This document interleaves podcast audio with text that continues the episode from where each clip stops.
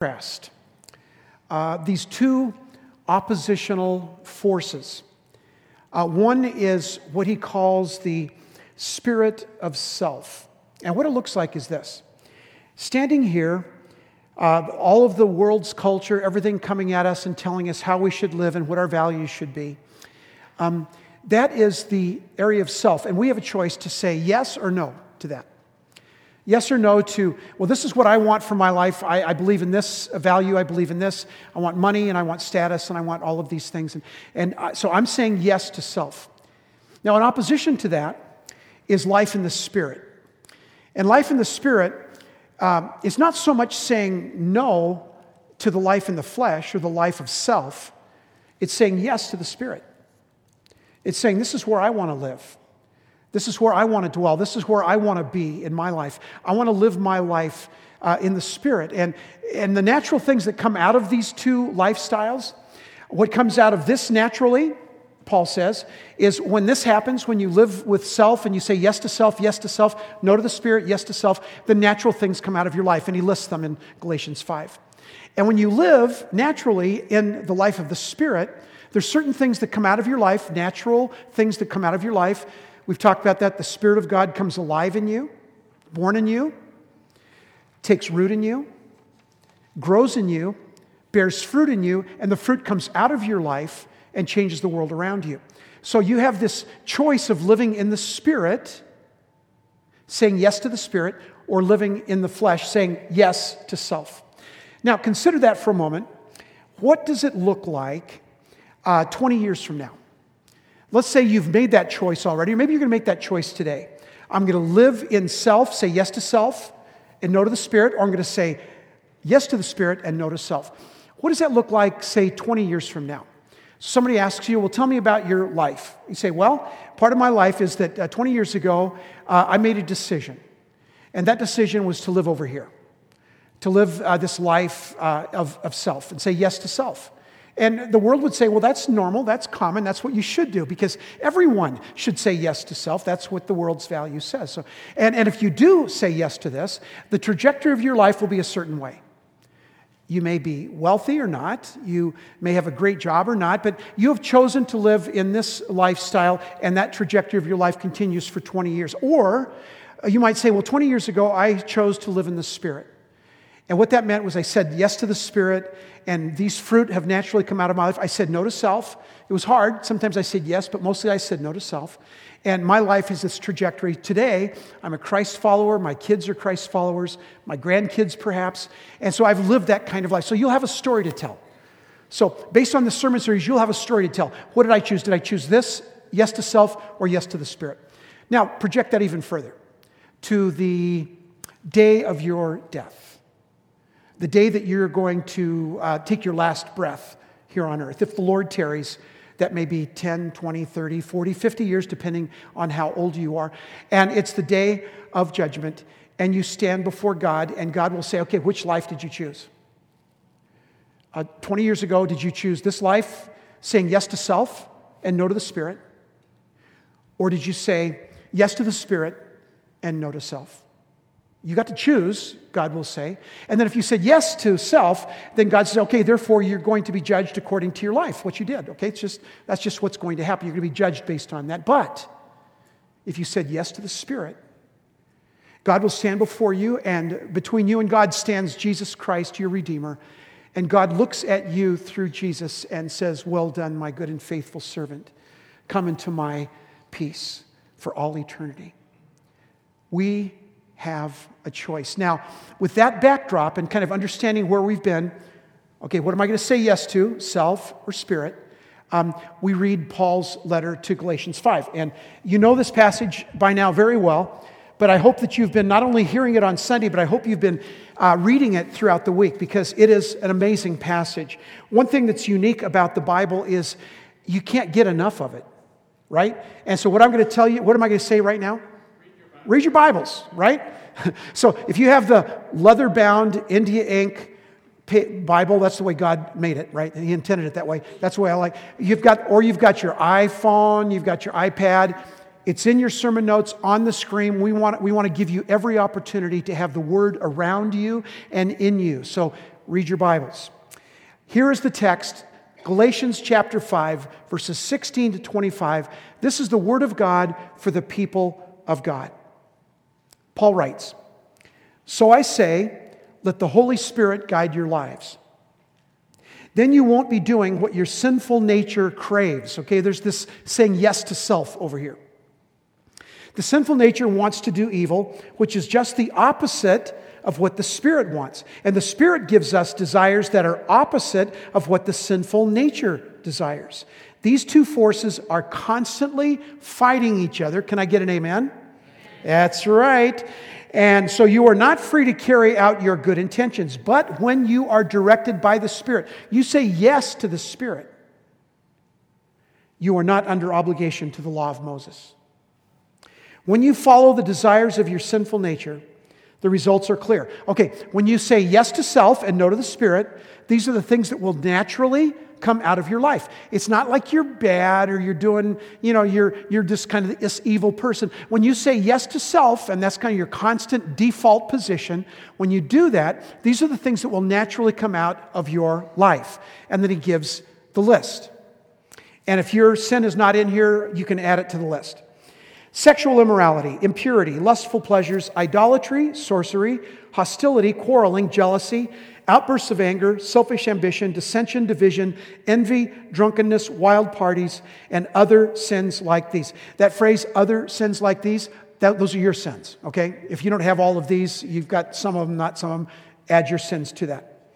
Let me tell you again, as I have before, Paul writes, that anyone living that sort of life said yes to self constantly over time and time again yes, self, yes, self, no spirit, no spirit, yes to self. Those who are living that kind of life will not inherit the kingdom of God. Harsh words. Last paragraph. But the Holy Spirit, you live in the Spirit, oppositionally from the self, you live in the Spirit, then there's naturally things that will come out of your life. You don't have to try, you just have to grow and you just have to be in Christ. And these things will happen as you become a disciple, as you go deeper in Jesus. All of these things will naturally come out of your life, and then He gives the list. But the Holy Spirit produces this kind of fruit in our lives love, joy, peace, patience, kindness, goodness, faithfulness, gentleness, and self control. There is no law against these things. Those who belong to Christ Jesus have nailed the passions and desires of their sinful nature to his cross and crucified them there. Since we are living by the Spirit, let us follow the Spirit's leading in every part of our lives. And so, the choice is ours. Which world, realm are we going to live in? Which kingdom are we going to live in?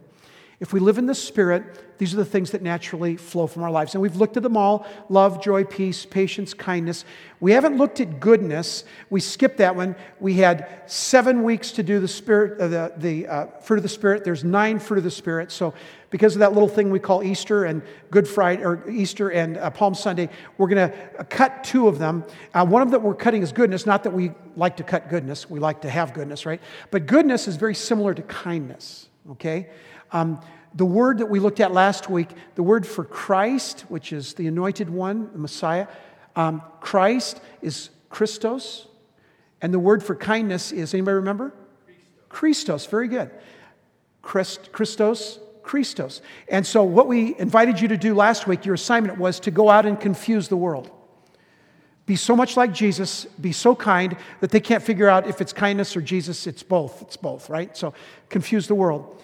And so, and the word goodness is very similar to the word kindness. So we'll skip over that one and come to this one, which is a very critical fruit of the Spirit, and it's called faithfulness. Faithfulness.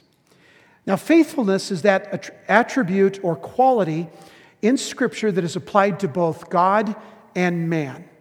Okay? It talks about God's faithfulness. The songs that we sang this morning, every one of them were about God's faithfulness. The songs that we close, sing at the end of the service, that uh, Lisa and Kelly will lead us, songs about God's faithfulness. So we know that God's faithfulness is real. And uh, we also need to walk in faithfulness. When we're living in the Spirit, we also walk in faithfulness. So, what is faithfulness? Well, there's two kind of facets to faithfulness when it's talking about God, okay? The first is this absolute reliability. When, God, when it says God is faithful, it means he is absolutely reliable. uh, complete freedom from ambiguity or fickleness. Okay? So that's God's faithfulness, absolute reliability. The second facet of faithfulness, when it talks about it in God's, uh, about God, is his steadfast loyalty. His steadfast loyalty. Absolute reliability and steadfast loyalty. Well, what's he loyal to? He's loyal to himself. Okay, God is love. We know that from Genesis to Revelation, emphasized in John 1, all through the Gospel of John. We know that God is love. There's, there's, the Bible says there's two things, only two things that God can't do. You think God can do everything. There's two things he can't do. The Bible says God cannot lie and God cannot deny himself. And because he is completely love, and that's always his default position. His default position is not about uh, how much do you know. His default position is love. Love the Lord your God with all your heart, soul, mind, and strength, and love your neighbor as yourself. All other commandments are subservient to that. Everything else comes under that. All doctrine and theology comes under that. So God says, I'm about love, and you need to be all about love. And so I want you to understand that when I am loyal to you, I am loyal to you because you are the object of my adoration. You're the object of my affection. I love you. I've got your picture on my refrigerator. God says, I love you and I will constantly be loyal to you. Now, sometimes that means disciplining us, right? When you love somebody, you discipline them, right? We do that with our kids. Sometimes God does that with us.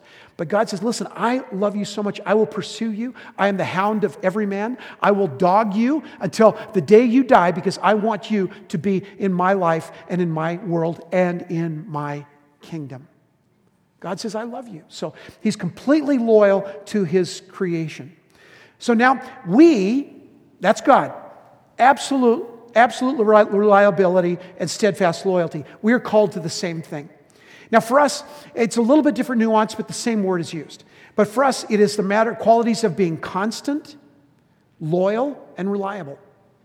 Constant, loyal, and reliable. That's what faithfulness means. In other words, faithfulness, best definition, is live what you believe. Let what you feel and believe in here and what you say be completely consistent, integrated with your life, with your actions. That's faithfulness. So let me give you a definition of faithfulness. Faithfulness is this seeing with the eyes of faith, so you're seeing people in the world with the eyes of faith, which leads to obedient living. When you see people and circumstances and life and culture and everything with the eyes of faith, it leads you to obedient living. Okay, you don't do obedient living and then somehow you're going to have faith because you can't live obediently on your own strength. It's impossible. Everybody's tried it, nobody's done it. So, faithfulness is seeing with the eyes of faith, the eyes of Jesus, which leads to obedient living. See, how we see people, ourselves, others, and especially our enemies, how we see people, when we see them with the eyes of Jesus, then what we believe and what we say are constant, consistent with our lifestyle. We need to start seeing the world, seeing each other, and seeing ourselves. Some of you, that's difficult, seeing ourselves through the eyes of Jesus. And when you do that, your life has this obedient lifestyle to it based on how you see others and see yourselves. That's what faithfulness is. We need a new set of eyes. Several years ago, a woman in Bogota, Colombia, uh, her name was Maria Camargo, rushed to a hospital in Bogota with her 18 month old baby.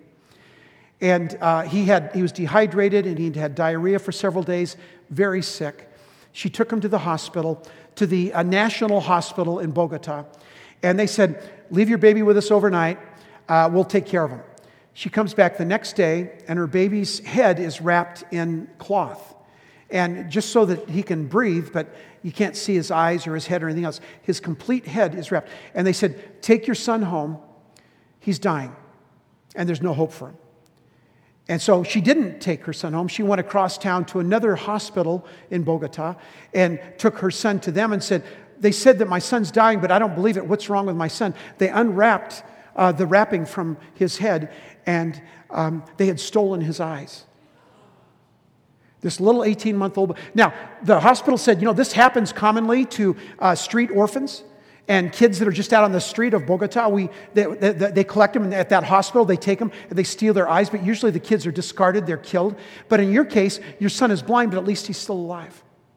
Now, as awful as that story is, this has happened in our society in an even worse way.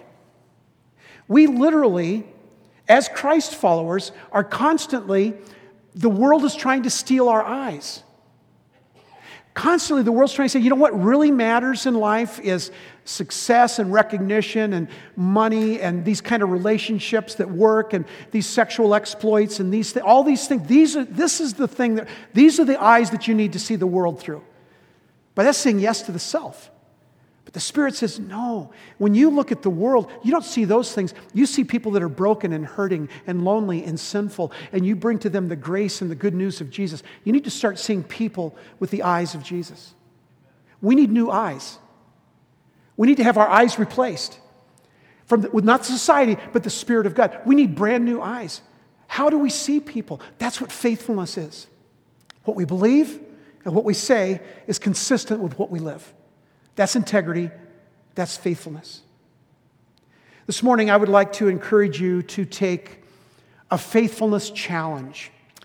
And as I, as I kind of looked through scripture, there were dozens and dozens of passages on faithfulness, God's faithfulness, but how we're supposed to be faithful as well. And so I've selected seven, uh, just because of time. We could, there, there's many, many more. But I've selected seven areas of faithfulness that we've got to get right. We, we, we, have to get these right. I mean, if we're going to live a life in the Spirit and we want this fruit of the Spirit to come out of us, faithfulness, these are some things that we need to get right. These can't be over in this realm of selfishness. They have to be in the area of faithfulness. So you can write these down as we go. We'll, we'll move through them rather quickly. Each one of these, I told somebody, uh, somebody asked me after uh, first service, they said, Man, I'd like to hear a whole series on every one of these things. Well, maybe we'll do that sometime. But right now, seven faithfulness challenges. And the first one is this We are called to be faithful in our walk with God. Remember, the word faithful means reliable, constant, loyal. We are called to be faithful in our walk with God. We've got to get this one right. If we don't get this one right, then we're not getting the eyes to see the world and to see ourselves and to see others with the eyes of Jesus. We're using the eyes of the world. It's a completely different way of looking at everything, different outlook of life. We've got to get this one right. So there's a wonderful little passage in there's an epistle, there's First John, you all know that well, five powerful chapters. But there's Second John and Third John. Both of those have one chapter, and both of them give the same message in general. And Third John, there's two verses that we read just like this. John chapter, uh, only chapter one chapter. John verses two and three. Dear friend, I hope all is well with you, and that you are as healthy in body as you are strong in spirit. It's great prayer, isn't it? Some of the traveling teachers recently returned and made me very happy by telling me about your faithfulness and that you are living according to the truth. I could have no greater joy than to hear that my children are following the truth. Now, I love this passage. Part of it is because I, I memorized this in uh, the NIV, but I've always, this is kind of my life ministry verse. No greater joy can a man have than this, than to hear that his children, spiritual children, as well as my physical children, no greater joy can a man have than this, than hear that his children are following the truth. Every time I hear one of you tell me your faith story, your faith journey, how you're growing in your faith, how you're going deeper in Christ, how the Word of God is becoming more precious to you, what I'm hearing is this I'm saying yes to the Spirit, yes to the Spirit, yes to the Spirit. We've got to get this one right. We have to be faithful in our walk with God allowing the Word of God to become part of us, to read it, to love it, to memorize it, to teach it, to experience it, to live it out in our world. We've got to let this growing thing in us, the Spirit of God, grow until it fully blooms. The Spirit of God within us. We need to grow in our faith. We have to be faithful in the way we approach our faith. It's not enough to come once a week to church and, and get a, a, a 35 minute sermon. It's not enough. You can't get, you need God's word in you. That's why we talk about read your Bible. We want it all around you. We want it in you. We want you to know God's word and to know Him. That's how you get new eyes. If you want new eyes, read your Bibles. Study your Bibles, understand your Bibles, read, see, and see what God sees in the world and see how you see that. You read your Bibles and let God's light shine in you. We need to grow in our faith. We got to get this one right. So, uh, a couple of years ago, actually a year and a half ago, my, uh, two of my grandkids from Georgia, by the way, Sherry, uh, for 10 days, is in Georgia. And you say, why would she go to Georgia? Two reasons Peaches and my grandkids. Okay, those are two reasons good enough. And she's there for 10 days. But um, uh, my two grandkids were out for several weeks. They stayed with us uh, two summers ago. And during that summer, we had a baptism out front. By the way, we're having a baptism on Mother's Day uh, right out front. And if you uh, want to follow the Lord in baptism, we would love to talk to you about that. Just email me during the week. So we had a baptism. And there was quite a few people that were being baptized, and including in that number were my two grandchildren, uh, Jaden and McKenna. They had called their parents and said, Hey, uh, we want to be baptized. Both of them were Christ followers. And uh, mom and dad said, Of course, you can be baptized in Grandpa's church. And it was really cool. And uh, so as I baptized these children, what a joy that was for me. No greater joy can a man have than this than to hear that his children follow the truth. So we baptized them. And I remember Jaden, when they gave their testimonies, Jaden, at the time he was 14, now he's 16, um, he said, I want, I want my faith to go deep. That's, that's from a 14 year old boy. I want my faith to go deep. Jaden understood what it meant because he hears all the time at school what it means to say yes to self. Constantly he hears that at school. Just like in, in Chandler, Arizona, there's drugs and alcohol and sexual exploits and all these things going on in the high school campuses in Georgia, just like here. But he constantly wants to say yes to the Spirit. I need new eyes to see. I need eyes. I need to go deep, Grandpa. I need to have my faith strengthened. I need Jesus in my life. You know, there's a, uh, another story about baptism. There was a little boy that wanted to get baptized. His parents signed off on it. He was old enough. He kind of understood what was going on, but he didn't really kind of get the, the word baptism, right? So when it came time for his uh, little testimony, uh, the pastor asked him, now, now, what's going to happen to you? Uh, and he said to the boy, and the boy said, I'm going to get advertised. Okay, that's what he said. I think he had it right. I think he had it right. I'm going to get advertised. You see, because what I want my, my, my, what I believe and what I say, I want to be consistent with the way I live my life. I want to be advertised. I want to be an advertisement for Jesus. You know, I want them to confuse kindness and Jesus. I want them to understand that if they don't know why I'm treating them with love and respect, even though they're different from me and they're far from God, even though they don't know, that someday they will ask why. I want to be advertised. We all need to be advertised. We need to get this one right. We're called to be faithful in our walk with God. Number two, we're called to be faithful in prayer. Paul writes, Be joyful in hope, patient in affliction, faithful in prayer. Romans 12 12. Isn't that great? Joyful in hope, patient in affliction, faithful in prayer. Nothing connects you to the Father Nothing connects you to the Spirit. Nothing says yes to the Spirit like times of quiet and prayer and meditation. And you know what? Don't forget this. Don't spend so much time talking to God that you forget to listen to Him. we had an experience early in the week. Um, Pastor Brandon and Kelly, Sherry and I, and Pastor Corey all went on the Pacific Southwest Conference prayer retreat for pastors. Now, I don't know what it means that uh, five of the seven that were there were from our church. Maybe we realized we need prayer more than other pastors, but we were there. And uh, we spent 24 hours. We had some spiritual direction, but we basically spent 24 hours alone with God.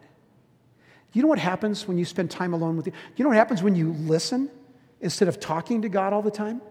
You just listen and let the Spirit kind of come over you. When you invite the Spirit not only come into your life, say yes, yes, yes, but you're also saying, the more the Spirit is in me, guess what? The more I see clearly.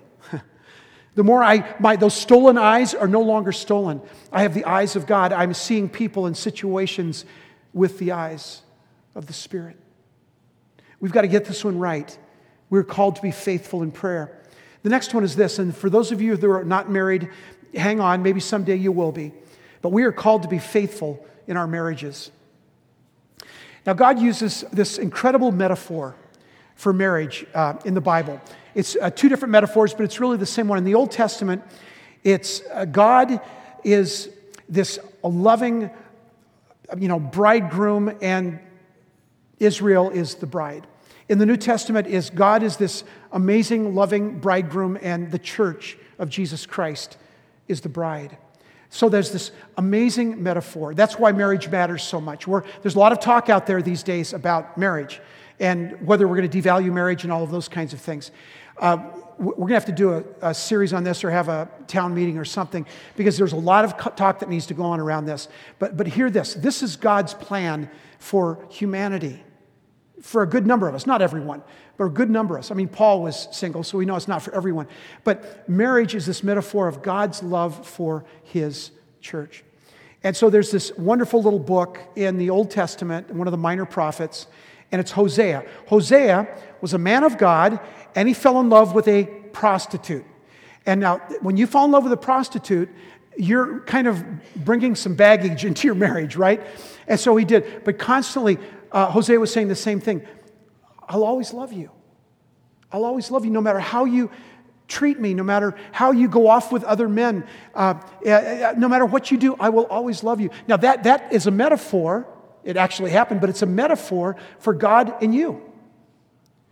Well, but, but I'm, uh, you know, you know, I, I kind of like this self thing over here. You know, I've got some gods over here that really work for me the God of, of desire and the God of this. And, you know, I kind of like these gods over and, and, and, and, and, and the spirits. Listen, listen, that's a, that's a dead end. That's a dead, I've got something better for you. He's calling you. And he says, I will always call you and I will always try to draw you. And because I, I love you that much, no matter how many other gods you follow, I will always love you. Hosea chapter 2, listen to these words I will make you my wife forever. Man, when you say yes to Jesus, even though you get goofed up in your life and you do weird things, I will make you my wife forever. Showing you righteousness and justice, unfailing love and compassion. I will be faithful to you and make you mine, and you will be fine, finally know me as the Lord. Isn't that beautiful? Your faithfulness in marriage reveals your faithfulness to God. So we talk about, you read Ephesians, the end of four, all the way through chapter five, and this whole symmetry and synergy of love and respect, of mutual submission, of this, you submit yourself to God and then you submit yourself to each other in your marriage. And it's this beautiful, beautiful picture of God's love for the church, of God's love for you. I know marriage is hard. I know it is. You know, people say marriage is made in heaven, but so again are thunder and lightning. So I know it's hard. You know, believe me, I've been married 43 years. I know it's hard. We're teaching a marriage class on Thursday night, Brandon and I, and Brad and Pam Carlberg. And we have 12 uh, amazing couples in there, and they're all saying, We want to get better. Uh, some of them are struggling right now, many of them are not, but they say we want to get better. We know that this is the most important relationship on this earth. It's not higher than my relationship with God, but it's the next thing under that. The highest relationship, and I, and I want to get this right. This is one area we have to get right, folks. We are called to be faithful in our marriages, commit to doing it God's way. Commit to doing it the, the, the, way the Lord has shown us with this beautiful metaphor of His love for the church. Commit to doing it His way. Now, I know there's a, we have a lot of people in our church who have experienced the pain of divorce. I know how painful that can be. But there's also many people who, through difficult times and hard times, have stayed together. So I'm wondering if you have been married for 25 years or more, would you please just stand where you are? Okay? 25 years or more. Okay, now stay standing for a moment. For those of you sitting around here, take a look at these, these couples, these families, okay? First of all, let me tell you this, and you already know this they're not perfect. yeah. In fact, some of them aren't even close. But, no. Some, but here, here's the deal they've stayed with it. You know, the grass is not greener on the other side, the grass is greener where you water it. Okay? They've stayed in their marriages. If you have questions or you want somebody to help you or mentor you, my guess is almost every one of these people would say to you, Yes, we'll sit down with you and talk to you about the challenges and the joys of marriage. Okay? Thank you. You guys can sit down. Let's give them a hand. Okay? That's amazing. I was, I was blown away. In first service, there had to be 30 couples that stood up. I was blown away. It was just amazing. But this is, the, this is God, what God wants us to know about this. This marriage thing is not just something that until until we don't like each other anymore. This is a death do us part till we part. This is a commitment. This is a picture of Christ in the church. This is a picture of God in Israel. This matters. We've got to get this right. We've got to stay faithful in our marriages. The next thing is this we are called to be faithful in raising our children. We got to get this one right. In the first service, um, we dedicated um, Janae Marie Cifuentes. And it was beautiful. Here's this beautiful little girl. I think she's what, maybe a year old, something like that. But she's just a little, beautiful, tiny little thing. But here's the, here's the neat part. Um, some of Jessica's family came out from back in Illinois. They were here. Omar's mom and dad, his brother, they were all here. They stood up with them. And I read to them from uh, Exodus 20, where it says, To the second and third generations, the sins of the father are visited upon their children. And that is a warning, and uh, it, it, and it happens. And how many of you know that? Because you had parents and grandparents that said no to God. They said yes to self and no to God, and it affects the kids and it affects the grandkids. God can redeem that, but it's tough. But, my favorite word in the Bible, but for those who love and serve the Lord for a thousand generations, they will be blessed. And I was just talking about uh, Omar and Jessica and their families. They have several generations of Christ followers in their families, and they are one of those thousand generations. And we need to hold on to that. And the only way we can do that is to raise our kids in the nurture and the admonition of the Lord. There's nothing you will hear today that's more important than this. Teach your kids about Jesus. Yep, teach them soccer, teach them math, teach them proper way to eat food, teach them how to be respectful, say yes, ma'am, and yes, sir. But for the love of God, for everything we know and believe, you have to teach them about Jesus because the next generation and the next generation, for a thousand generations, are depending on how we do that. If you're feeling uncomfortable about this word, if you don't like this, I'm sorry for that. I don't mean to make you uncomfortable. But for those of you who have small children, we have to get this right. Raise your kids in the nurture and the admonition of the Lord. We've got to do this right. Raise them in church. I talked to a couple, uh, a man this last week. Uh, he and his family used to attend our church years ago, and um, they got involved in some things in their lives that uh, kind of pulled them away from church, which was very sad. I remember when I talked to them about that. But so they've kind of been away from church for about oh six, seven years. And I got a call from him this week, and um, he said, um, My family's fallen apart. And my daughter, um, I don't know what's going to happen to her. She's making all these really bad decisions. And my son, and there was tears in it. It was very meaningful, very moving because he was so wanted his family to work. Now, it wasn't the time to say this to him because we were trying to work on some other things with him. But there's going to be a time when I'm going to sit down with him and I'm going to say this. You know what? You made a choice seven years ago. This is where you wanted to be. You made a choice. Self, that's where I'm going to be. This, it costs too much. I don't want to give 10% of my money away. loving the Spirit, I don't want to have to give up my sexual exploits. Living over here, I don't want to have to give up all this stuff. But you made a choice seven years ago that this is where you. Now, it's not too late. It's not too late, but you've got to figure out, you've got to surrender yourself to the Spirit and your family as well. We've got to get this one right. We've got to be faithful in raising our kids. Number five, we are called to be faithful in serving. Last week, um, we talked about you, those of you who went to the mission trip. Uh, we talked about you, and we showed a picture of you. We didn't really know what you were doing. Um, you could have been down there just surfing, but no, we found out now because we've seen pictures. You actually built a house. It's pretty cool. So, what does it take for a man or a woman to say, you know what, I think I'm going to, I've got $300 laying around that I don't want to do anything with, and I'm going to pay, now get, figure this out, I'm going to pay $300 so I can go and work my tail off. Usually you get paid for working your tail off. No, they paid for the privilege of doing that. And so they did that, and the mom and the kids were grateful. And we don't know long term what's going to come out of this, but we do know this that we served that family. Not just the ones that went, but all of us, as we've prayed for them, we'll continue to pray for. We served that family.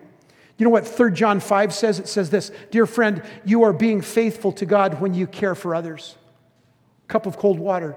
You're being faithful to God when you care for others. By the way, next Sunday, we'll hear from that team. A couple people will share in each service. Number six, we're called to be faithful in giving. Some of you are going, Yeah, I knew we'd get to that one. Okay, well, yes, yes, I did. We're called to be faithful in giving. There are more uh, verses in the Bible about giving than any other subject except for love. Okay? So, why giving? 2 Corinthians 8 7. Paul's writing, same guy that wrote our, our, our text. Paul's writing, but just as you excel in everything, and he's talking about these wonderful Christ followers, how they're doing so good in everything. You're doing great in your faith, you're gifted speakers, you've got great knowledge, and you've got enthusiasm for the gospel and your love from us. He said, All that stuff's great, but there's something you're kind of missing on. And I want to encourage you to do this one other thing. I want you to excel also in this gracious act of giving. He doesn't call it tithes and offerings, he calls it a gracious act of giving. Here's the problem the problem with giving is that um, believers, many of them, maybe even some of us in here, even though you've heard me preach on this many times, believers somehow believe that they're the givers. Somehow, over the years, you've come to believe that you're the one who's giving to God. And the Bible is very clear that it is God that gives to you. Read Deuteronomy 6, 7, and 8. It is very clear that God has given you the breath to breathe, He has given you the hands that work to swing a hammer, He has given you legs, a mind. The, He's given you the grace of being raised in the United States of America where you can get a good education. Most people, if they want to, can get a really good education. Not all, but most. All of these things are gracious gifts. They're not because you're good. Now, you're not, I mean, you, you, didn't, you weren't born in the United States because you're good. You know, we're all born in sin, so that's not going to happen. But all of these gracious things that God has given you, He has given you everything. And He says, All I want you to do is show my kind of love back to me because I have this little thing that I call the church, and the church is the hope of the world. And so we need some money, 10%. Average Christian in the United States gives 1.2% of their income. Average, 1.2. Tithe is 10%. In the Old Testament, they gave 10 plus another 10 plus every three year a third 10. Okay, so we get off pretty easy. So we need to take this one seriously because the kingdom needs money in order to prepare us to go into the world to preach the good news of Jesus Christ. We need the church to be healthy. And for that, we need to have resources. Excel in the gift of giving, the gracious gift of giving. God says, I'm going to judge your faithfulness on the way that you spend the money in your checkbook. I'm going to judge your faithfulness on how you spend your money. And then he says, as you know, test me, says the Lord, you cannot contain God's blessing when you put his giving forth. The greatest thing I do every other week and I love this. And the reason I don't do Vanco or do, do online giving, and Sherry and I agree on this, is we love the, the, opportunity to write out that check. Again, just like I like a leather Bible, I like a checkbook. You know, I don't want my money going out in cyberspace. I don't know where it's going to go. But I'm old school. I want to write that check. This is the most important, the most fun check that Sherry and I write every other week. We love that. We are called to be faithful in giving. The last thing is this we are called to be faithful in witness. There's an amazing psalm. If you haven't read Psalm 40, read it. But listen to this verse, Psalm 40, verse 10. This is what the Lord says I have not kept the good news of your justice. Actually, uh, the psalmist is writing this I have not kept the good news of your justice hidden in my heart. How many times do we do that, right? The good news of God's grace and mercy and justice, we kind of keep hidden in our heart. He said, I've not done that, the psalmist said. I have talked about your faithfulness and saving power. I have told everyone in the great assembly of your unfailing love and faithfulness. Faithful in telling about God's faithfulness. That's what he's talking about. Being faithful in telling about God's faithfulness. So many people I've heard say, well, yeah, but I, I'm, not a, I'm not a really, I'm not an evangelist. Well, not everybody's called to be an evangelist. Everyone's called to be a witness. Everyone's called to be a witness, to be able to speak the words. I know of God's faithfulness. Can I tell you about God's faithfulness in my life? What a glorious thing. We've got to get this one right. We are called to be faithful in, in witness, unfailing love and faithfulness. See, we need new eyes. We, we've got to get rid of these eyes of self. We've got to get rid of these eyes of our society and our culture that says, here's the values that you live by. We need a brand new set of eyes. Like that little boy that had his eyes stolen, we need to have our eyes returned to us. And the only way we can do that is by allowing the Spirit of God and say yes to Him. Yes to Him every day. Yes, Lord Jesus. Yes, Spirit of the living God. I desire to be faithful in everything I do. Faithful in our walk with God, faithful in our prayer, faithful in our marriages, faithful in raising our children, faithful in serving and giving and bearing witness to the one who is faithful to us. Would you bow your heads with me, please? Father, we are so grateful for this series. I, I, personally am for the way that you have just beat me up over this and showed me and revealed to me and called me to change and be transformed. And, and Lord, I pray the same thing for, for your people here at Hope Covenant Church. I pray that they would be encouraged and blessed and convicted and anointed and that they would thoroughly embrace Jesus and the life that he wants to give us, Jesus and the eyes that he desires to help us to see the world and people and ourselves through his eyes. Lord, please help us to stop saying yes to self and say yes to the Spirit. That's my prayer. That's my desire for myself and for every one of these Christ followers who are in this room this morning. Thank you, Father, for your word. I pray that it would go directly to our hearts and that we would be called upon to live a life of transformation, that we would see the world, see ourselves, and see others through the eyes of Jesus. And I pray this in the precious name of his Son, of your Son. Amen.